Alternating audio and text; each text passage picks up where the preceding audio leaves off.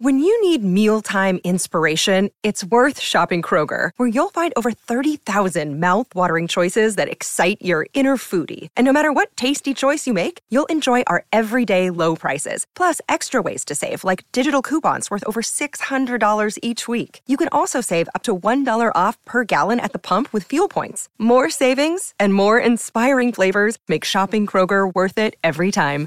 Kroger, fresh for everyone. Fuel restrictions apply. Pride, greed, wrath, envy, lust, gluttony, and sloth. The seven capital vices or seven deadly sins. Succumb to any of these sins, and you may find yourself in your very own version of the Divine Comedy, being guided through hell and having the displeasure of climbing out through Satan's nutsack. Or maybe not. Who knows? I'm no expert. It's likely you've heard of the seven deadly sins in some capacity. When we discussed Peter Binsfeld's classification of demons, each one of the seven princes of hell represented one of the seven deadly sins. This became a fairly common way for historians and demonologists to personify and create a taboo around these ideas. Today we'll take a look at what these sins actually meant and why they were so deadly.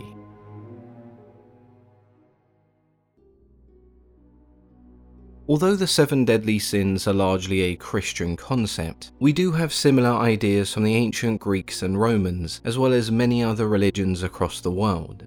It's common for the seven deadly sins to be paired with the seven holy virtues, because they are examples of how we should and should not behave.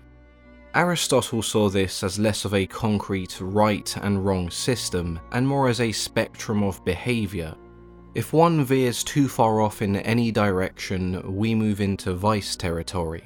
If one manages to stay in the middle of these extremes, you'll be showing positive qualities and virtues.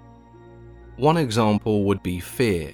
If you are scared of everything, then you will miss out on things in life because you allowed fear to control you, an example of cowardice. The quality or virtue that conquers fear and cowardice is courage. However, if one shows too much courage, we now lean heavily over to the other side of the spectrum, which is recklessness. Too much courage may leave you in situations that could have been easily avoided. Rather than the approach of this behavior can only be good or bad, this is much more of a balancing act, trying to maintain a healthy mean, as opposed to the idea of sin and virtue. Anyway, Moving on to the Christian, or more accurately, the Catholic concept of the seven deadly sins. The most concise definition I've come across is as immoral behavior that would separate one from God, and in turn lead to more sin being committed. A venial sin would weaken one's relationship with God, but not completely sever the bond as the deadly sins would. Turning your back on God was thought to make one more likely to commit what are known as mortal sins. If you then die without repenting for these mortal sins, you go straight to hell. So the seven deadly sins are essentially the gateway or temptation that leads to more sin. These ideas were first discussed in the Catholic Church by Pope Gregory I. He wrote about the seven deadly sins in the 6th century, a very similar idea was discussed several centuries before by the monk Evagrius, who instead listed eight evil thoughts. These thoughts were translated from Greek to Latin by John Cassian. Pope Gregory then streamlined this number to seven sins in his text Moralia, and thus we have the seven deadly sins. Gregory's list was then used again in the 13th century by Thomas Aquinas, who further expanded upon the ideas behind these sins. The first sin is pride, which is also commonly referred to as the father of all sin. Pride, however, in this case refers to ego or the idea of hubris, which is prevalent in Greek and Roman myth as one of the worst crimes one could commit. Whenever someone believed they were equal or greater than the gods, they were swiftly punished and made an example of. Once one succumbs to pride, this symbolizes a lack of humility, The welfare of others is ignored in place of their own urges and desires. This selfishness only leads to contempt and other sin. The most classic example we have of pride is Lucifer, the most beautiful of God's angels. Lucifer began to question everything about the universe he had been told. Eventually, he started to believe he could do a better job ruling heaven than God himself. This led to a great war in heaven that Lucifer would ultimately lose. For his rebellion, he was cast from heaven and forever known as the fallen angel who would embody the sin of pride. The opposite of pride is the virtue of humility or humbleness. The next sin is gluttony. This is the act of overindulgence to the point of waste. Although gluttony is most commonly associated with the consumption of food, it can also refer to an overindulgent lifestyle, not too dissimilar from greed. There are several different types of gluttony. Thomas Aquinas divided gluttony into several forms eating food that was too expensive, luxurious, or exotic, eating food in excessive quantities, eating food that required elaborate preparation, eating food at an inappropriate time, and lastly, eating food too eagerly. The virtue of gluttony is temperance or moderation. Exercising restraint and modesty are examples of how not to succumb to gluttony. Moving on to greed or avarice as it's also known, this sin focuses on desire, the uncontrollable desire for material, social, and political gain. From this stems all sorts of questionable behaviour, hoarding riches and materials that could be used to help those in need, stealing in order to obtain what you desire, or lies, trickery, and the manipulation of others in order to achieve status or political power. Early European theologians would go as far to say, other than the devil, there is no greater enemy to man than the desire for money. This was commonly used when discussing usury, which is the practice of making unethical loans which exceed the legal interest rates, often taking advantage of others' misfortunes. This is what we would refer to today as a loan shark. Similar to pride, greed is considered a gateway into numerous other sins, as well as the root of many evils. Lust is the capital sin that relates to desire of a sexual nature. This was seen as leading to fornication, adultery, sexual assault, seduction, and bestiality in some odd cases. Most religions will distinguish lust from passion.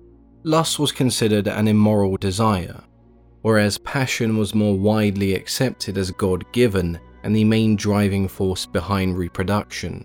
Lust does also come in some other forms, such as the unbridled desire for money, power, and even food. These are minor forms of lust that relate to gluttony and greed.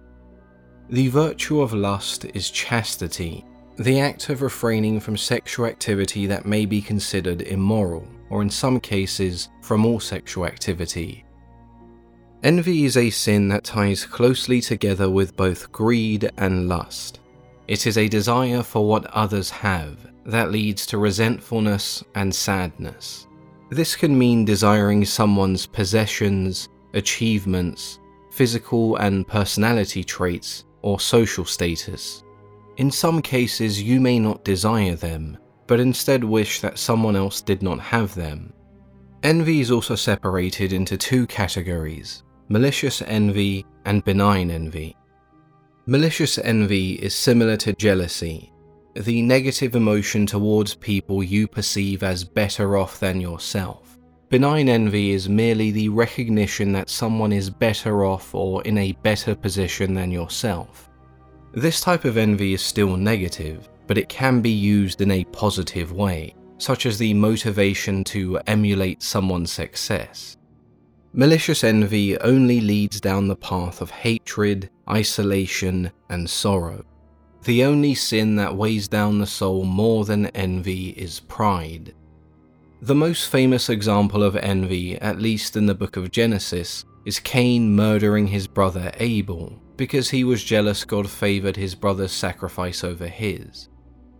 The virtue of envy is kindness, which involves compassion and the satisfaction of one's situation or position. Sloth is the sin where we start to see the separation from God we mentioned earlier. This isn't laziness in terms of sitting around on the couch all day. Well, actually, it is, but it also means a spiritual laziness. The Latin for sloth translates to mean without a care, not caring about anything in your current life and even the afterlife. Whatever the church perceived as obligations and duties would be ignored. Losing interest in hobbies, friends, work, and romance was seen to lead to sadness and depression. All the sins so far have been something you should not do, an act you should not commit but do anyway. Sloth, however, is the sin of omission, failing to do something you should. You may have heard of the phrases, the devil makes work for idle hands, or evil exists when good people fail to act. These are taken from a much older sentiment relating to sloth. The virtue of sloth is diligence and a persistent work ethic. The lack of stimulation relating to one's mind and body is still something many struggle to overcome even today. The only sin left to cover now is wrath, the feeling of rage and anger that one struggles to control. From wrath stems hatred and vengeance, that causes feuds which can last for decades and even centuries. Anger was not considered a sin unless it was directed towards an innocent person, only then does it become the sin of wrath. Anger is normally divided into three subsections. Passive anger consists of defeatism, self blame, and apathy. This was seen as the path that leads to substance abuse and addiction. Aggressive anger consists of bullying, hurtfulness, and vengeance. Assertive anger involves calling out behavior you deem as wrong, blaming the individual responsible for that behavior, and then punishing them. The virtue of wrath is patience, allowing people time to change the way they behave. Hopefully, you've enjoyed this video on the seven deadly sins. As always, I've been your host, Mythology and Fiction Explained.